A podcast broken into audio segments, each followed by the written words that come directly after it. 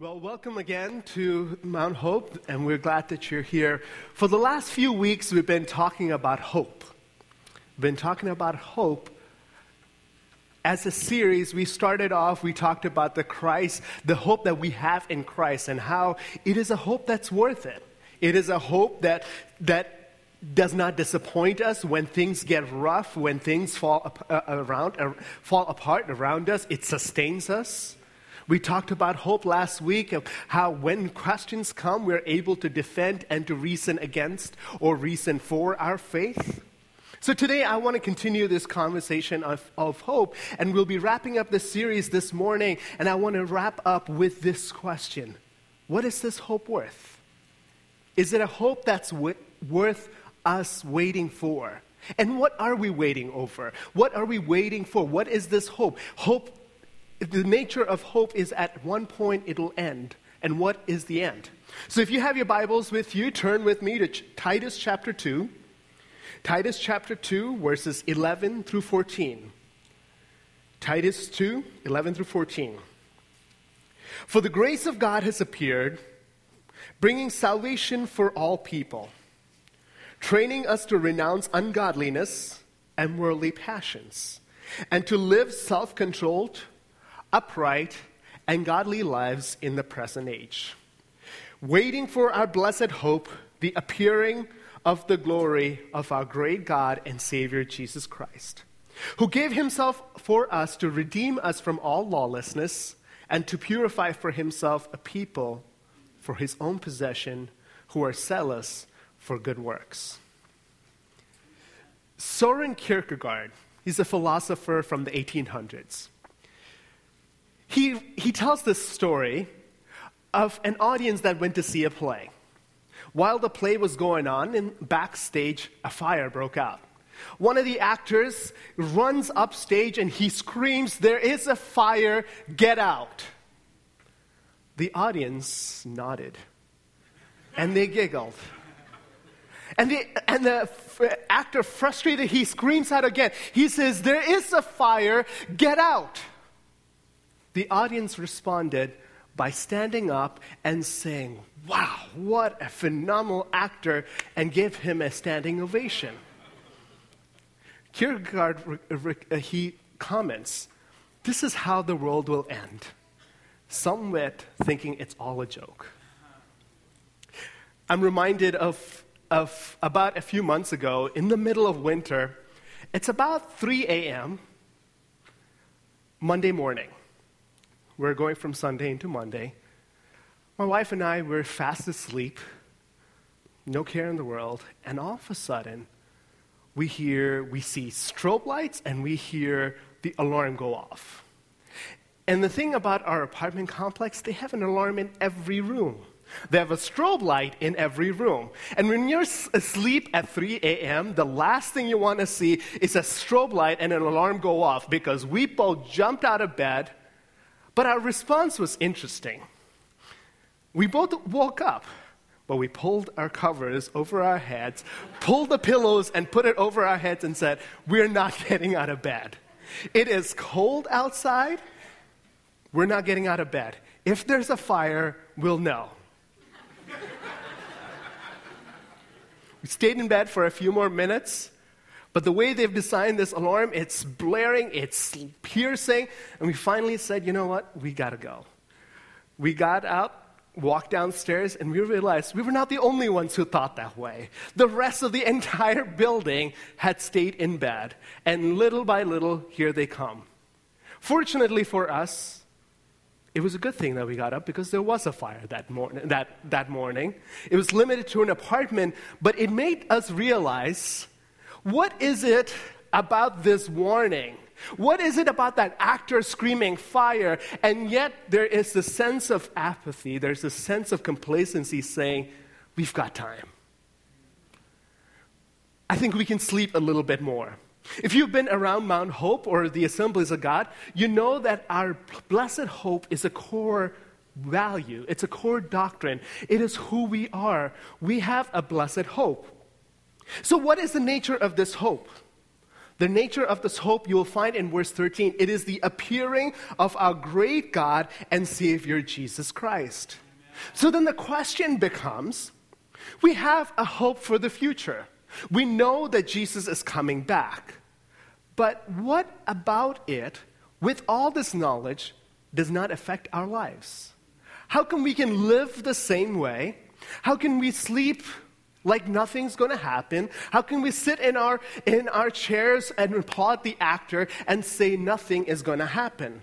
Why is it that the warning gets washed out by the everyday hustle of our lives? When we have scriptures reminding us, the preachers uh, preaching down at us, the evidence around us all pointing to the fact that Jesus Christ is coming back soon, why do we not hear what we're supposed to hear? Why do we not see what we're supposed to he- see or understand what we're uh, supposed to understand? Paul is describing a church in these couple of verses, in these few verses, he's describing a church that is responsive and is waiting for the coming of the Lord. So let's take a closer look at what Paul's description of our hope is.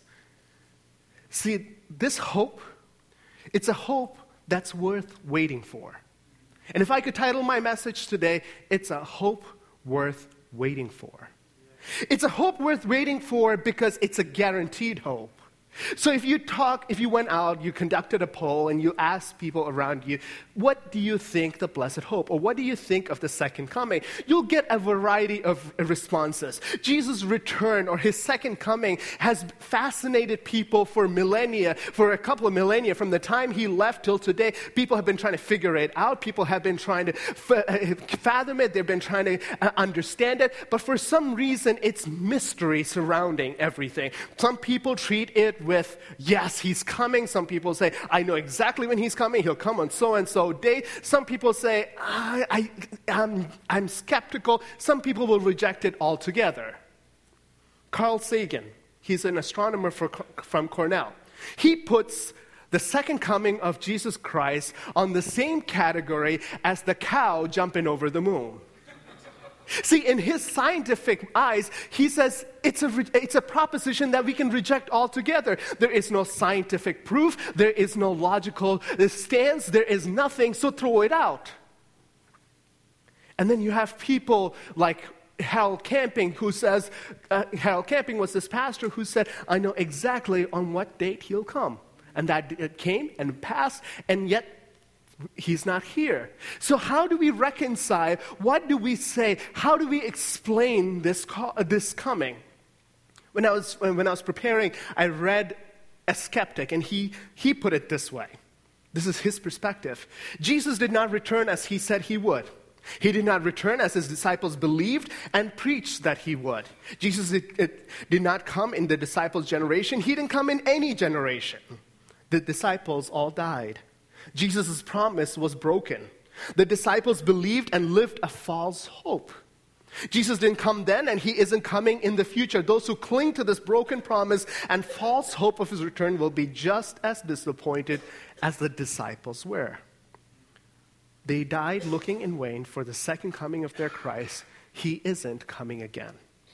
To the skeptic, it's mythical.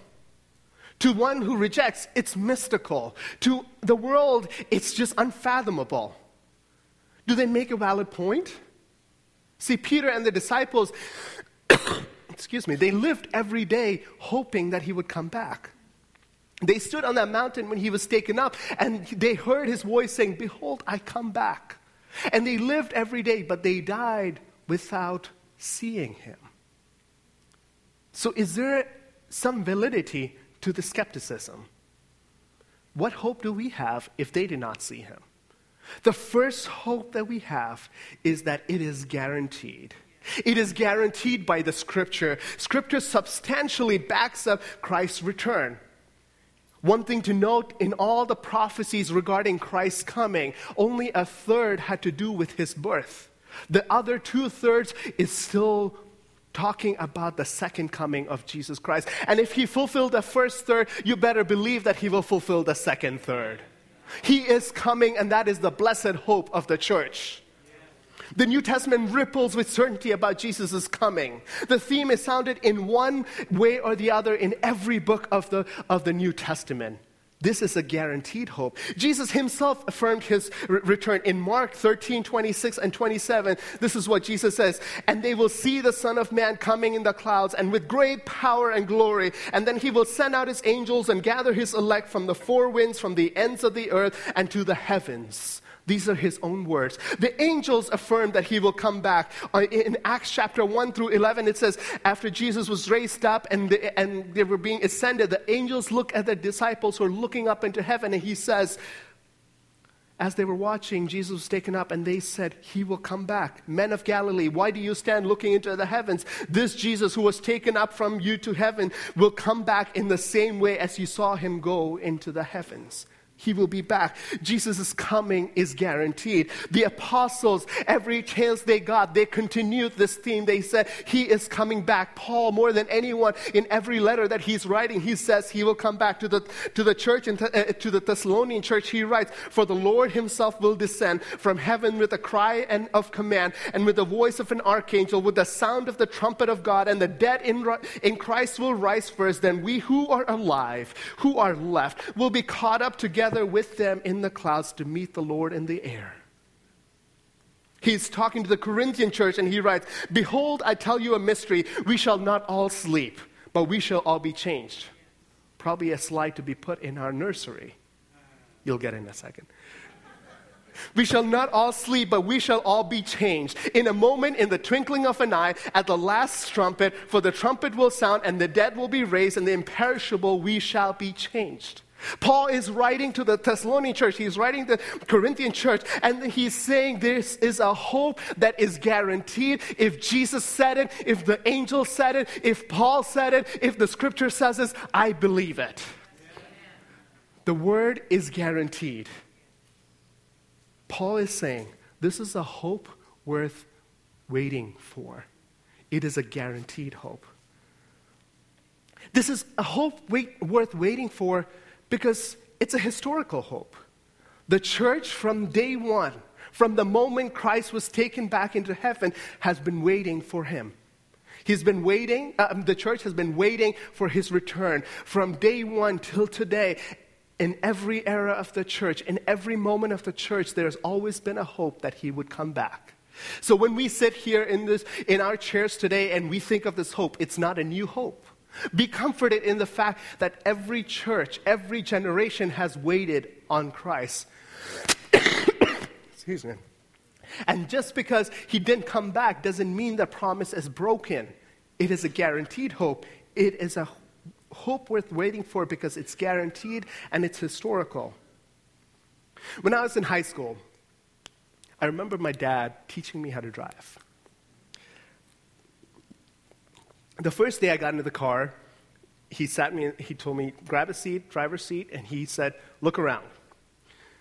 Steering wheel, look at all the buttons, look at where, the ignition, look at the mirrors, get familiar, familiar, familiarize, get familiar with what is in front of you, because you'll need to know it soon. The one thing that I could not figure out was this sign right here. Ever seen that? Objects in mirror are closer than they appear. I just didn't get the physics of it. I, didn't, it, I just couldn't wrap my head around it because as a passenger, I'd never paid attention to it. But on the first day that I got behind that wheel, I realized I have to figure out what this means. So we talked about it. We, uh, uh, he explained, went over my head. So now he has me driving. We're done with the loops around the parking lot, and he says, All right, now you get into traffic. I pull out, take a left onto the little middle yellow lane. I look in the mirror. I see an opening, and I jump in. Thought I was gracious, graceful, but I was greeted with a honk. You see, I looked at that mirror and I saw an opening. I jumped in. But what I did not realize was the object was much closer than I thought it was. There was a car that was coming right at me, and I said, I have space, I'll jump in. Objects are much closer than they seem to appear. We have a similar response when we talk about the coming of the Lord. when we say the Lord will come, we often say, I think I have a little more time. I think he may be a while. But the scripture says this return is an imminent return. It is about to happen at any moment. You may think you have all the time in the world. You may think all everything that is around you is yours, but the reality is his coming is soon. His, his coming is imminent. His coming is closer than it appears. This hope is worth waiting for because it is an imminent hope. The word imminent denotes that it could happen at any time. He, Jesus, the way Jesus describes his coming, he describes it in two ways. I will come back as a house owner, a house owner who's traveling to a far country, and he leaves his servants in charge, and he says, Take care of the house, take care of the affairs of the house. And he says, As a house owner, I'll come back, and it'll be almost as if I come back and I find my servants asleep. I find my servants just doing whatever they please. Or he says, I'll come back as a thief in the night. A thief does not announce his coming. He does not want a surprise party. Uh, he, he just wants a surprise. He doesn't want a welcoming party. He comes in when you are least expecting it. Jesus says, when a thief comes in, we're too often caught not watching. We're too often caught not expecting it. And he says that to the church my, my coming is imminent. My coming may happen when you are least expecting it. Maybe how about when we're least expecting it while we're right here? My coming is imminent. This hope is worth waiting for because it is an imminent hope. This hope is worth waiting for because it's guaranteed by the scriptures. It is guaranteed by Jesus himself, by the angels, by the apostles. This hope is guaranteed, uh, is worth waiting for because it's a historical hope. It's been ho- held on to for generations. This hope is uh, uh, worth waiting for because it's an imminent hope. But what does that have to do with you and me personally in the moment right now? What does this have to do with the way we live with, with, with our families, with, with who we are today? This hope is w- worth waiting for because of the grace that makes it happen. Let's turn to Titus chapter 2, verses 11 and 12. The beginning part of this verse, he says, For the grace of God has appeared, bringing salvation for all people, training us to renounce ungodliness and worldly passions and to live self control, upright, and godly life. Grace came first. Grace came in when everything was falling apart. And it, it first, the first thing that could have happened, we walked away from God. We walked away in sin. We were broken. We, were, we, were, we had that relationship cut off completely. And then grace steps in. Grace took the form of a Savior. Grace took the form of a little baby born in Bethlehem. Grace took the form of a Savior that would be, uh, that would be crucified, that would be beaten, that would die for our sins because of grace, we have a hope.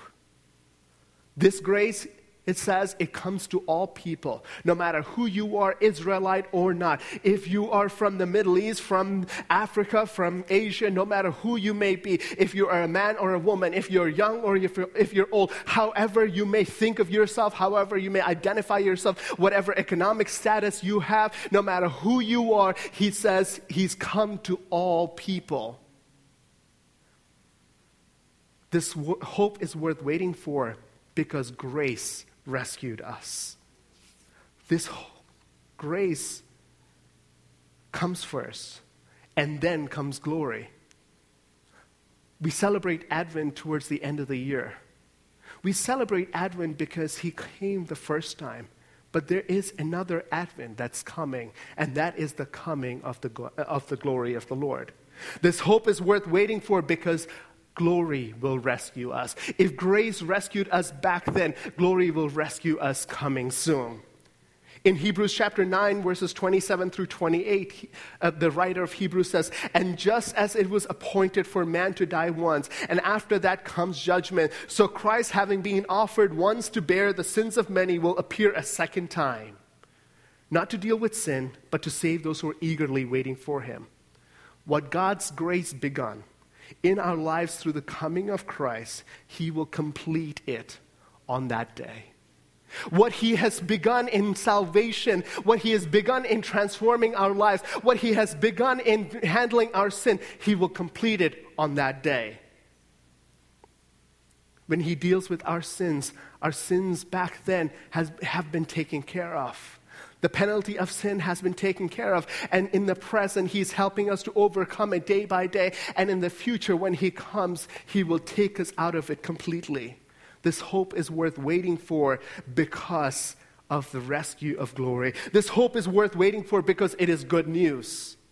You see, when he says there comes glory, but there also comes judgment, and for the church, it is good news because we have accepted the work of the Lord. It is not terrifying. It is not something that is against us, but it is good news. This is a, this is a hope that is worth waiting for because it brings good news. This is a hope that is good, is worth waiting for because it's glorious. Just a few moments ago, we talked about the shooting that happened in Oregon. Look around us. There is pain, there is suffering. Every moment we turn the news on, all we are bombarded with is someone killed the other, or there is a war that's happening around the world, or there is another th- terrorist threat or an attack, and there is something going on. Just this last year, we had one of the biggest scares with Ebola, over 11,000 lives lost in one year. Things are falling apart around us. Sickness is abounding. Pain is abounding. Death is abounding. Our loved ones are lost to cancer, are lost to different diseases. The pain is around us.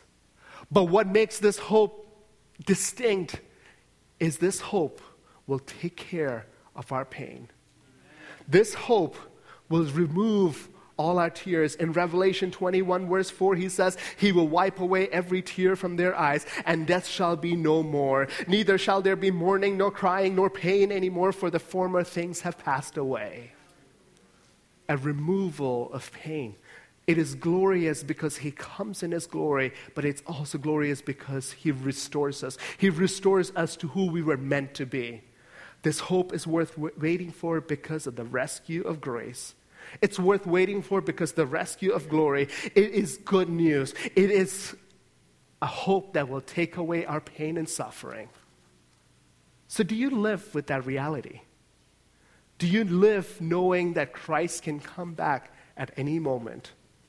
And if we did live with that reality, if we did pay attention to the actor who was screaming out, there is a fire, or if we lived in the reality of knowing that this alarm is screaming because there is a fire, and if we lived in response to, those, to that stimuli, if we lived in response to what the Bible says, how would that affect our lives? You see, this hope is not passive, it is active every day.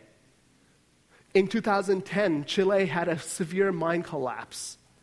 In August, on August 5th, 33 miners were trapped 2,300 feet underground.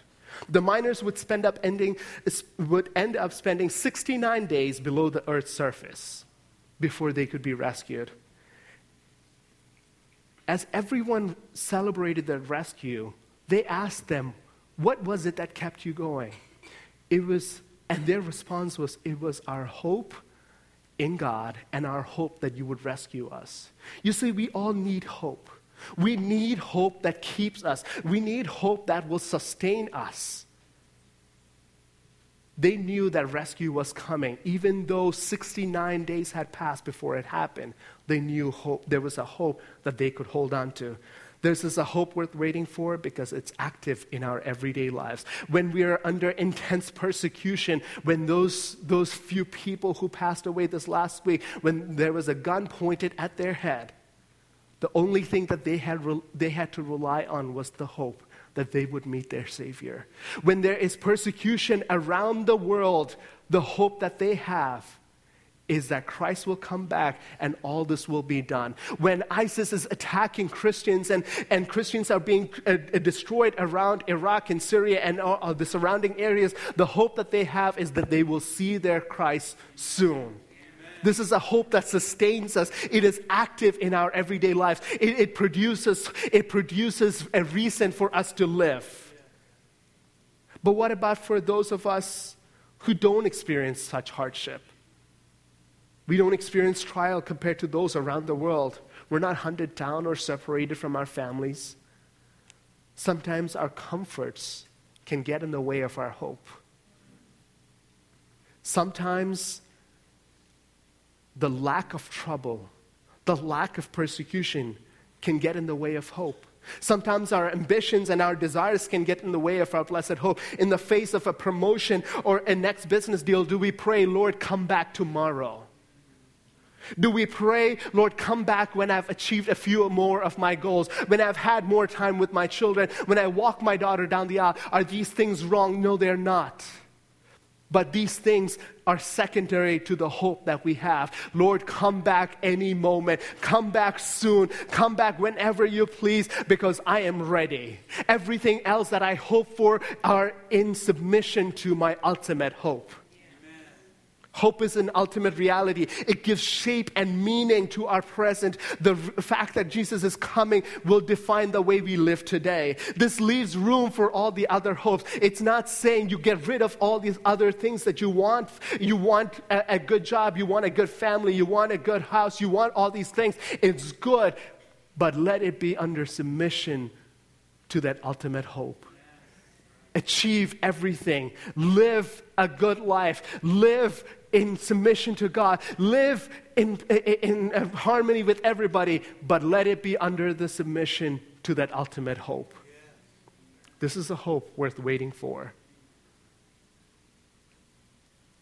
Paul writes to the Corinthians church so, whatever you eat or drink, or whatever you do, do it for the glory of God. Hope is forward looking and forward moving. It influences every moment of our lives and therefore it revolutionizes and transforms the present. Paul writes that the person who waits eagerly for the Lord through grace trains to renounce ungodliness and worldly passions, learns to live self controlled, upright, and godly lives in the present age. Does this hope affect the way you spend? Does this hope affect the way you're gen- generous? Does your accountant look at, the, at your checkbook at the end of the year and says, You gave this much money to this much? Is he surprised? Or does it look like how the world spends its money? Does this affect the way we rejoice over things? Does it affect what we rejoice over and uh, we, what we grieve over? It's more than the final championships. It's more than the Super Bowl. It's our rejoicing should encompass much more than that. It should go beyond beyond the everyday. It should go. We should rejoice with what God what God rejoices over. We should rejoice when a, a soul comes to the Lord. We should rejoice when a sickness is healed. We should rejoice when an addiction is broken. We should rejoice when the prodigal comes home. The hope that we have changes our uh, changes the things we rejoice over. See, for Christians, our life is not a waiting game or a spectator sport.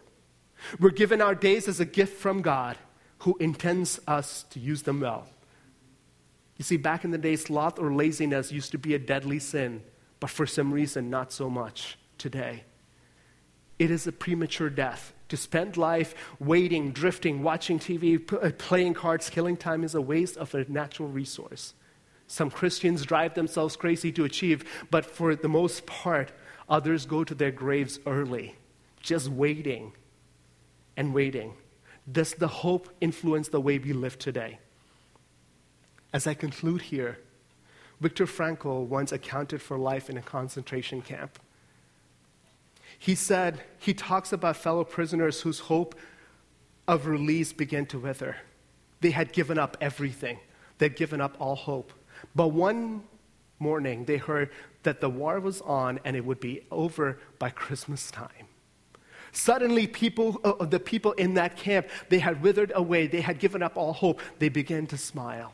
They began to rejoice. They began to work. No matter what threats came against them before, they would not do anything. But suddenly, when hope came, their demeanors changed. But sadly, Christmas time passed away. It passed on, and no rescue came their hope had withered away. People began to die because they had no more hope. You see, we all need hope. Hope sustains us. Hope is our lifeline. It is get, this hope that we have, it is a guaranteed hope. It's a historical hope. And I'll call the worship team up, and it's an imminent hope. It's a hope that is active in our lives. It is a hope that deals with, that declares our Savior is coming back soon. It is a hope that's worth waiting for. Today, there are three kinds of people in this room. Some of you have been Christians for as long as you can remember.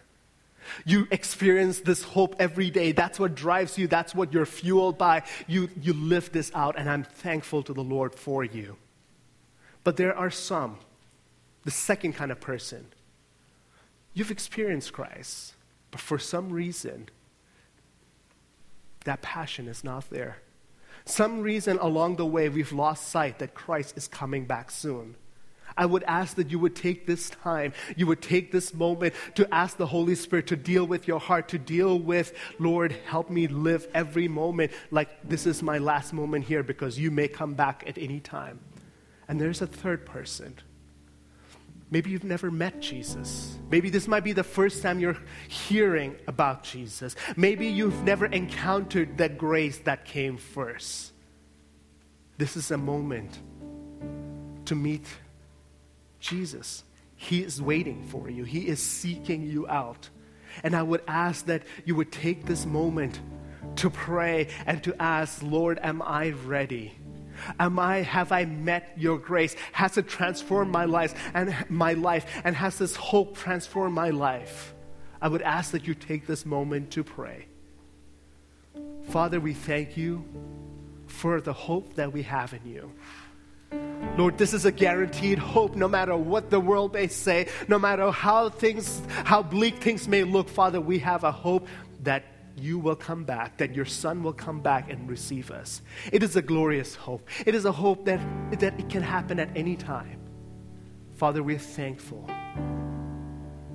Lord, I pray for those who have not encountered this grace and encountered this hope. I pray that you would work.